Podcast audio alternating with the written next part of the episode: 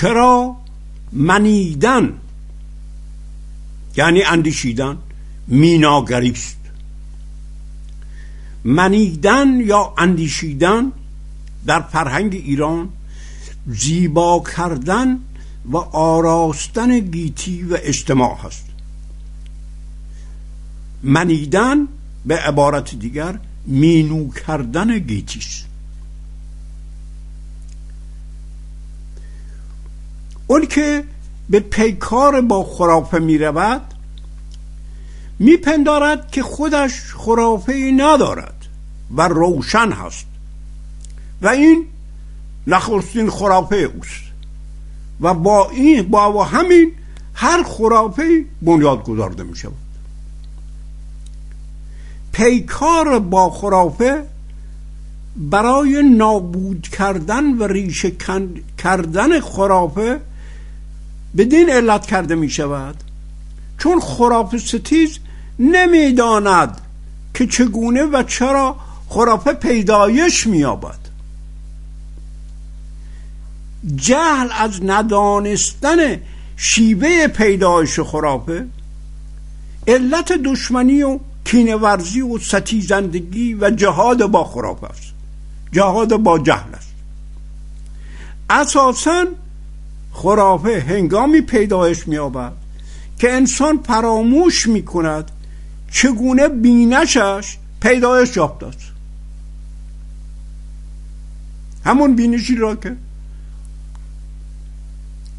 که خرافه می نامد بیناش که پیدایش یافته است امروز خرافه شده چرا؟ این فراموش ساختن روند پیدایش بینش های ما سبب می شود که همه بینش های ما در درازای زمان تبدیل به خرافه می شود هر بینشی هر بینشی که نداند و آگاهی از آن نداشته باشد که چگونه و چرا پیدایش یافته است؟ خرافه است. ولو کسی آن را خرافه نداند بلکه علم و نور و روشنی بداند. چگونه و چرا یک چیزی برای ما روشن شده است؟ همون چگونه و چرا اون چیز برای ما پیدایش یافته است می باشد. حالا خود همین واژه خرافه بهترین گواه بر دشمنی و کینه ورزی ما با خرافه در اثر جهل ماست. چون خرافه که در اصل خرابه باشد و به معنای خونابه و شیرابه چیزهاست و به اسانس چیزها و مغز و جوهر چیزها گفته می شده است و نامهای دیگرش ید و مان و رنگ بوده است و انسان با جفت شدن و آمیختن با این شیرابه یا خرابه یا جد آباد می شده است و از آن روشنی و بینش می روده است و از آن شعله زبانه می کشیده است این فراموش شده است. خرابه شده است خرافه. با جذب این خرافه یا جد در وجود انسان روشنی از تن انسان پیدایش میافتاد. روشنی از تن انسان میزاییده است. چون تن به معنای زهدان است. و از سوی دیگر انسان مردم تخم است.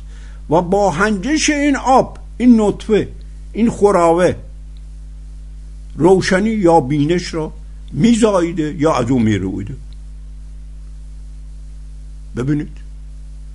چون که ما پی روش روند پیدایش حتی همین خرافه را نمی‌دانیم از بهترین چیز بدترین چیز رو ساختیم. با اون می جنگیم چون روند پیدایش آن را فراموش کردیم.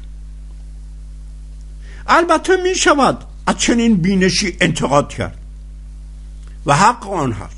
ولی چنین بینشی با خود نیست بسیار نکات لطیف و ژرف و مردمی می آورد که نمی توان اون بخش ها را یک جا دور انداخت و تر دورت کرد.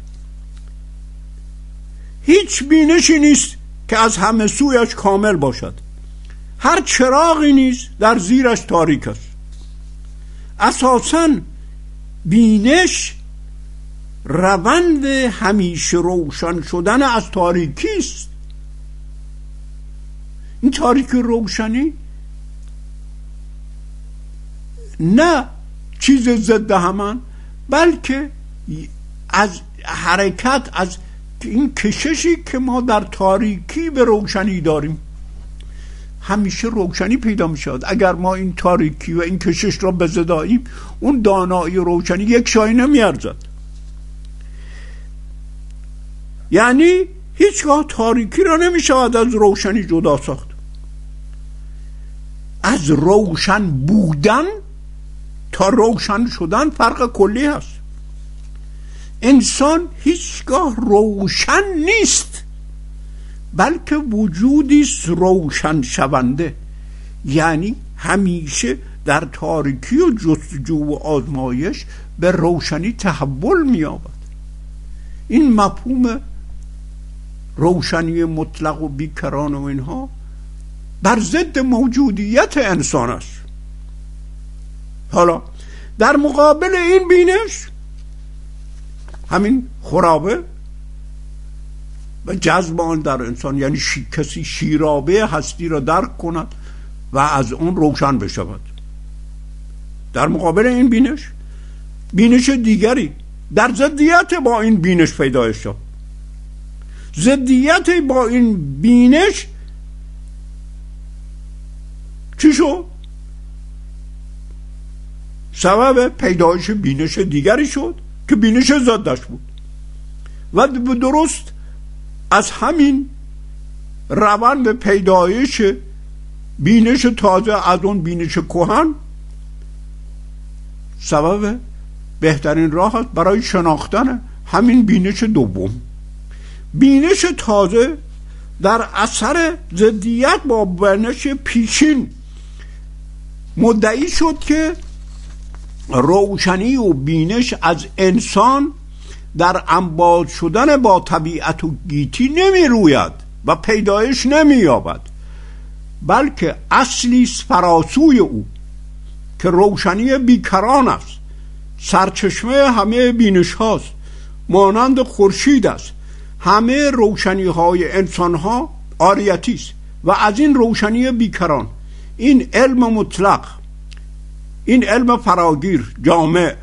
این همه آگاهی و همدانی پیدایش می آورد. و انسان باید تابع این روشنی باشد. چون امید آن که از خودش با انباد شدن با حواسش با گیتی روشن و بینا می شود باید چشم پوشد. چون این حرف حرف جاهلی این حرف جاهلیت این حرف خرافه. درست؟ اون چیزی که خرافه می‌گفت که انسان از تماس و مستقیم با طبیعت و پدیده ها و جو درک جوهر آنها ببینش می‌رسد شد خرافه. و این آریت کردن روشنی شد علم و نور. درست خرافه که خرافه باشد استوار بر همین تجربه مستقیم انسان از با اسانس طبیعت است. و اصالت انسان را میپذیرد. و همه روشنی ها و یا بینش ها را پیایند این تجربه مستقیم و انباز شدن با طبیعت می‌داند. این انباز شدن را می‌گوید تنج که سنگ باشد. یا مر می‌گوید. ببینید این واژه سنگ برای ما یا مار مار شده است مر شده است مار کلمه به کلی مفهوم دوارونه شده است. هنج سنگ که معنای اتحاد و اتصال شده است شده است مفهوم قصاوت و سفتی و سختی. حالا ببینید همه مفاهیم رو چون ما روند پیدایشش رو نمی‌دانیم برای ما خرافه شده است.